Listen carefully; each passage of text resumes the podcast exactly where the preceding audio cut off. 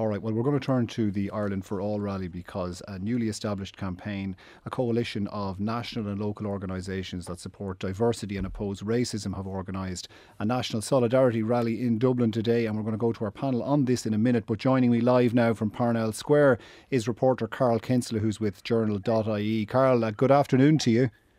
Good afternoon, Colin. Thanks for having me. How are things shaping up there? What's it looking like so far in Parnell Square? Yeah, it's starting to gather a bit of momentum down here. I'd say there's a few hundred uh, individuals here so far, all kind of represented by various groups. There's Forsa, there's various political parties, SIPTU, Lakela. So yeah, it's it's starting to gather steam here. The weather has just taken a bit of a turn, which I mean, you might think could depress turnout a little bit, but um, I don't know. We'll we'll see. Okay, and you were at a press conference on this yesterday. So, what were organisers saying their hopes and plans were? Yeah, so uh, Mehmet Uludag, who is the chair of United Against Racism, he was very clear that the message of today's protest is to reject hate and to embrace diversity in Ireland.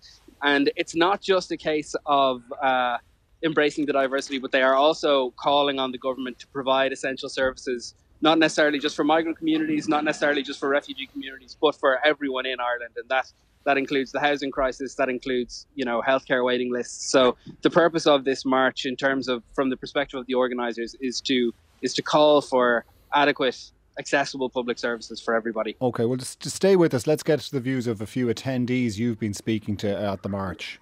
I'm not somebody who marches normally, but uh, I think this is a really important issue for our society at this time. I hate to think of an underlying racism being given, you know, a voice and an opportunity to, to express itself. So I want to show that there's a lot of Irish people who stand against that and that we're very open to welcoming people from other cultures. I'm marching today because I think it's important that we combat these racist attacks that are happening on our streets. and make no doubt about it, these are racist attacks. So I'm out here to tell the far right that they are not welcome. Their rhetoric is unhelpful, it's destructive, it's divisive, and it's not to happen on our streets. Well, I have never marched in my life, but I'm marching today because it's so important. I've been held up three times coming from a refugee integration course in DCU. I've been held up three times by those horrible protests. So I feel it's very important to just come here and say they do not represent us. All right, some of the a sample Carl that you gathered down at the march today. Just before we let you go, is there much of a Garda presence there? Yeah, I would say it's probably uh, commensurate with the size of the turnout for now. There's one community van that I've seen there are guards going around on, on bikes. I would say in total, I've seen maybe between 12 and 15 Gardaí. So it's it's sort of what you would expect for a, the beginning of a protest like this. Or oh, all right, and the route of it, you're in Parnell Square at the moment. Where's where's the route of the march to take you? Yeah, so the march will leave from the Garden of Remembrance, Parnell Square, and the final destination is the Customs House. Okay, uh, Carl, we'll check in with you later in the programme to see how that uh, demonstration is going. But back to the panel here, Richard Boyd Barrett, uh, your party was involved in, in organising this. Yeah. What's what's the aim as far as uh, as far as it goes for organising this and putting people on the street?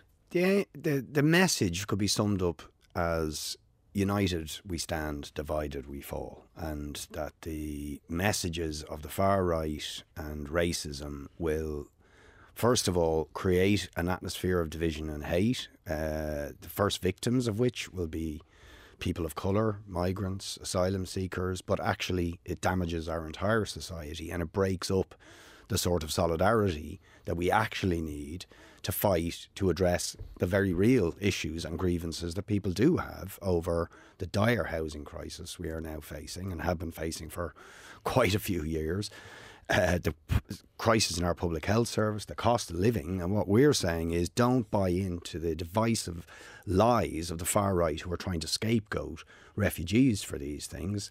That way lies disaster, division, hate, and conflict. But instead, let's fight together, that we're stronger together. Uh, uh, that we have solidarity as the driving force to fight for the public and affordable housing for everybody, for the decent public health service that we desperately uh, need to address the cost of living, to uh, address the inequality in our society, to address the problem of many communities being neglected but we're encouraging people don't buy into the lies of the far right. These people okay. claim that they're championing neglected communities. In reality, they are just encouraging hate. They're not uh, presenting a way forward that could actually address the problems our society faces. Okay, and the rally today will be addressed by one member of your party, at least, anyway, Jennifer. Um, what's what's your hope from this demonstration today? Um, so yeah, so uh, my party colleague Gary Gannon will, will be speaking at the at the rally today, and you know, I, I think from listening to the people that you had on on uh, on the radio there, you can really get a sense of, of the, the strength of commitment that Irish people have to, to saying no to the far right and saying yes to inclusivity and cohesive uh, communities. And really, I think that's what we, we will hope to see coming from this is an expression of that strength. It's really, really important that each of us stand up and say that we will not tolerate a society where hatred is at the centre of it.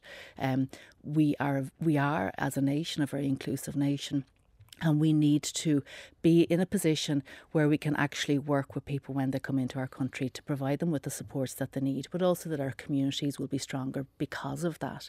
Um, and I think that's really what we need to see, and hopefully we will see from this from this rally today. All right, Neale Richmond, there will always be haters, but isn't there scope from the government's point of view to, to shrink the pitch they can play on by addressing some of the concerns that communities have over um, be it hotels that aren't being used for tourism or whether it's the provision of housing or public services or transport or whatever else that you may not be able to tackle the malign misinformation, but there are bread and butter issues that can be tackled.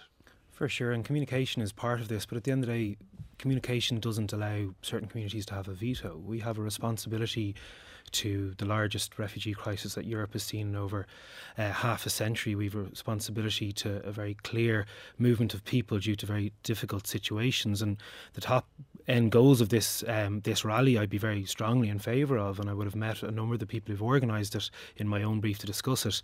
The issues that we have in communities around Ireland um, will be used by the far right. They will be misrepresented. They'll be used as disinformation. Everything will be blamed on the asylum seeker, the person who is different from their archetypical vision of perhaps what it means to be Irish. And that is where the government has to step in and say, well, this is exactly what's happening on, and this is what we're doing. Other politicians will say we're not doing enough on key societal issues, be it housing, health, or whatever it is, and that's that's fine. We'll have that debate parallel. It's an important we do, but when it comes to meeting our responsibilities um, to asylum seekers and refugees, we have to meet them. We have to get as much community buy-in because I think of my own constituency where an international protection centre was opened in the middle of January, and I got wholesale acceptance um, from the local community, and that's what we want to see as the model. That is what's happening. There's another community in, in the Baggot Street area, the Pembroke Road residents, who actively want the Royal Dublin Hospital to be opened up for it to be used as refugee hostel accommodation. There, by the analysis of at least one architect and other firms he rang, Mel Reynolds, mm. says that it, it is repurposable as it. At the same time as migrants and asylum seekers are finding themselves on the streets, isn't any accommodation better in those circumstances than people being left on the streets being told with a voucher in their pocket there's nothing we can do for you. Absolutely and I'd, i would on an individual case I would support um, the repurposement of the old Baggot Street Hospital to become um, accommodation. Unfortunately the initial analysis was that the works that would be required to get it into to be habitable um, were weren't possible. But Minister Joe O'Brien has that responsibility to bring these properties into existence. We've seen it with um, repurposed in my own area, repurposed convents and monasteries and things like that. We want to see more of that. We will see more of that in the coming weeks, in addition to uh, rapid build housing as well. Richard Boyd Barrett, whatever your views about the competence of government in dealing with this, do you accept in good faith that as individuals and as a whole they are trying to address it? To be honest, I mean, maybe they, in their own heads they are, but the problem is that their failure to address a housing crisis that is getting worse by the day, literally getting worse by the day, uh, with record numbers homeless, record numbers on housing lists, rents that are absolutely off the charts in terms of affordability for ordinary working people.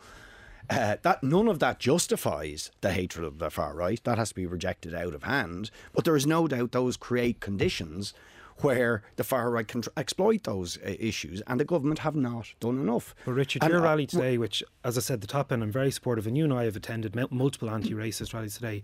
Your own party colleague Mick Barry got up in the Dáil two weeks ago, and he said the co-purpose of this, this is anti-racism and anti-government. Which is more important, anti-racism or anti-government? It's, it's uh, the That's the words of your own party we're ma- colleague. the point that we're making is that we need to redirect legitimate anger. that's verbatim what said legitimate Dáil. Okay, hang on a second, anger, le- legitimate anger over housing the public health service and the cost of living, where the government have not done enough to protect people, and direct that towards forcing this government to do things that it has been unwilling to do. But I mean, this a- week, for example, we will be bringing a bill into the Dáil to extend and strengthen the eviction ban to prevent more people being made homeless. Now, will the government support that bill to actually prevent more people going into homeless accommodation? To date, the government has not been willing to introduce things like rent controls. They haven't been willing to take on the vulture funds who are exploiting the housing crisis. So the question is, All right, let- why let- does the on- government on- not do okay, those just things? w- and we'll come back to, to you, Jennifer Whitmore, in just a second. On that specific issue, uh, Neale Richard, will, would you support an extension of the eviction ban? Well, I think what we have in place in terms of rent pressure zones and looking at that, I think they they uh, they serve a really key purpose. I think we need to be very very careful that we're not giving the far right the tools to create the level of disinformation and where we see that horrible trope coming in is there isn't any houses for our own because they're all going um, to refugees and asylum seekers and I fundamentally think we Richard can have that ideological debate on that issue which we disagree on and we will always disagree on on core things and have that in a parallel to what is far more important in terms of combating No, we're, we're, we're very clearly saying today, that's the whole point, Is to but say, no, you, but you're not. Hold on, hold Your on. colleague said No, the we're opposite saying- in the Dáil, it's not- Richard. I Well, hang on, hang on a second. listen, We'll- we'll- Neale, we'll- you weren't we'll- involved in hang on a organising today's Okay, hang on a demonstration. second. We- was, we- and I can tell you okay, the, we- the, Why did the- Mick Barry Hang on a message say that is this one voice, one voice at a time. Oh, one voice at a time. We have to let Jennifer Whitmore Sorry, in, Jennifer. in here as well. Um, just that question to you, Jennifer Whitmore. That do you accept that people are trying to address things, and how do you think they could be addressed differently in terms of if if you were to lend your cooperation uh, as an opposition party, on what points would you push people to take greater action in government, and where would you lend your cooperation on this specific issue? So, just on that, I, I- don't think anyone would underestimate the, the challenges that government have faced. You know, it's been an incredibly difficult situation for any government to be in um, and, and to try resolve. Um, and, you know, the Social Democrats, and, and I do believe that, that, you know, there's been support across the opposition uh, to, to help the government with this and to provide constructive criticism on it. Um, and, and I do think the government at the start were making a lot of the, the right noises. You know, they were talking about putting in modular homes, they were talking about um, making sure that uh, state owned vacant buildings were, were being used. What we're seeing is that that's not actually happening or happening quick enough. And so you know, the, we're now over what you were a year into into this particular crisis. We haven't really seen any movement from the emergency uh, situation or the emergency approach the government took at the very start of this to where we are now. They are not looking for the medium to long term or providing the medium to long term solutions. And I do think that you know the Baggot Street uh, uh, Hospital is is a case in point. The community are looking for it. They they are happy for that to be used as a hostel for uh, Ukrainian refugees.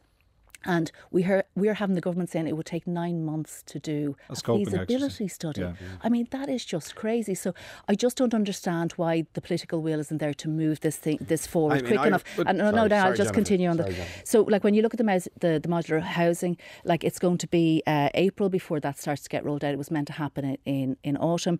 We have um, like I don't think there's been very many uh, state-owned vacant premises used at all. In actual fact, when the minister put a a, a, a out to other uh, departments recently, he had one response from the Department of Defence where they offered, I think, one one building. So, like obviously, I think that the the approach and the the um, I don't think there's been a, a cohesive government All right. response. to Okay, this, well, let's put that to think Neale that Richmond. That needs That's to the- happen. That's that, that, that's incorrect because both the Department of Justice um, offered Thornton Hall and my own department have offered a building Okay, so on Dawson two. Street. That's three, and there's multiple others. Uh, Department of Higher Education has identified um, grounds both that can be used for that. Would you accept though that modular buildings are being identified? There was 500 identified, 300, or 320. But, but initially Yeah. there, there was 500 identified, and uh, and, and two thirds of those is it have been rejected, and then there's there's uh, of the hundred and of the 180, some are in progress, and 60 are still being worked on. But there's a huge amount of buildings that are identified and then never come through come through, through to fruition, like the Royal Dublin Hospital. Yeah, and the the the biggest priority is to address the buildings that can be turned around quickly and used quickly. And some of them are in private ownership and they've been given over uh, to use of the state. And I think that's really important. Um, I think, but the issue the of like of not wanting to spend seventeen to stick with that building, seventeen million, the cost and the feasibility study. Uh, would a feasibility study really take nine months? And is 17 million, when you look at the cost of hotel accommodation, really too much? Well, the cost mightn't be too much, but the timeline is we want to turn these around quickly. We need to accommodate. We've had a population but the ni- No one believes the nine months is actually a realistic time frame for a feasibility study. If that's how long it takes the state to do a, a feasibility report, I think you really need to have serious uh, uh, questions with, with the departments as to why it's taking so long. Like, how is that possible? It and just doesn't make any sense. That's a fair question. I'm more than happy to put that, but I think the biggest priority from the government is we've had a population greater than that of Sligo, um, the vast majority of whom have been accommodated there will be more coming and there will be more competition. All right, Richard Boyd Barrett. You see, listen, we, we are 10 years into a housing crisis. Uh, under successive Fine Gael and Fianna Fáil governments. And since the beginning of that, we've been talking about the failure of the government to deal with vacant properties, not just because of refugees coming in, but because of the, the domestic uh, housing crisis. And I cannot understand it. I mean, the, the, the CSO in the recent census identified 60,000 properties that have been empty for more than six years since the previous census. Now, the failure of the government, you see, and I believe it is because the government does not want to stand up to land hoarders and speculators okay. who are making money from sitting on vacant property, okay. on land banking, speculating on land All right. values. Okay, that v- is the problem. I'm going to very briefly, Neale Richmond, because we, we do have other topics just, to get to. Richard and I both know that 60,000 is the top figure, but when revenue looked into it, it was far less than that.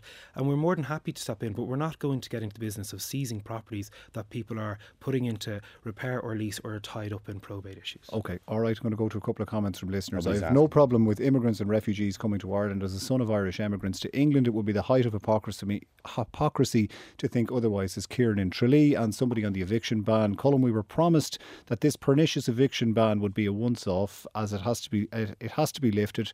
It traps property owners into being perpetual landlords and renders their properties worthless. Okay, that's uh, uh, somebody texting into us on 51551. Not if the local authorities buy the properties. All right.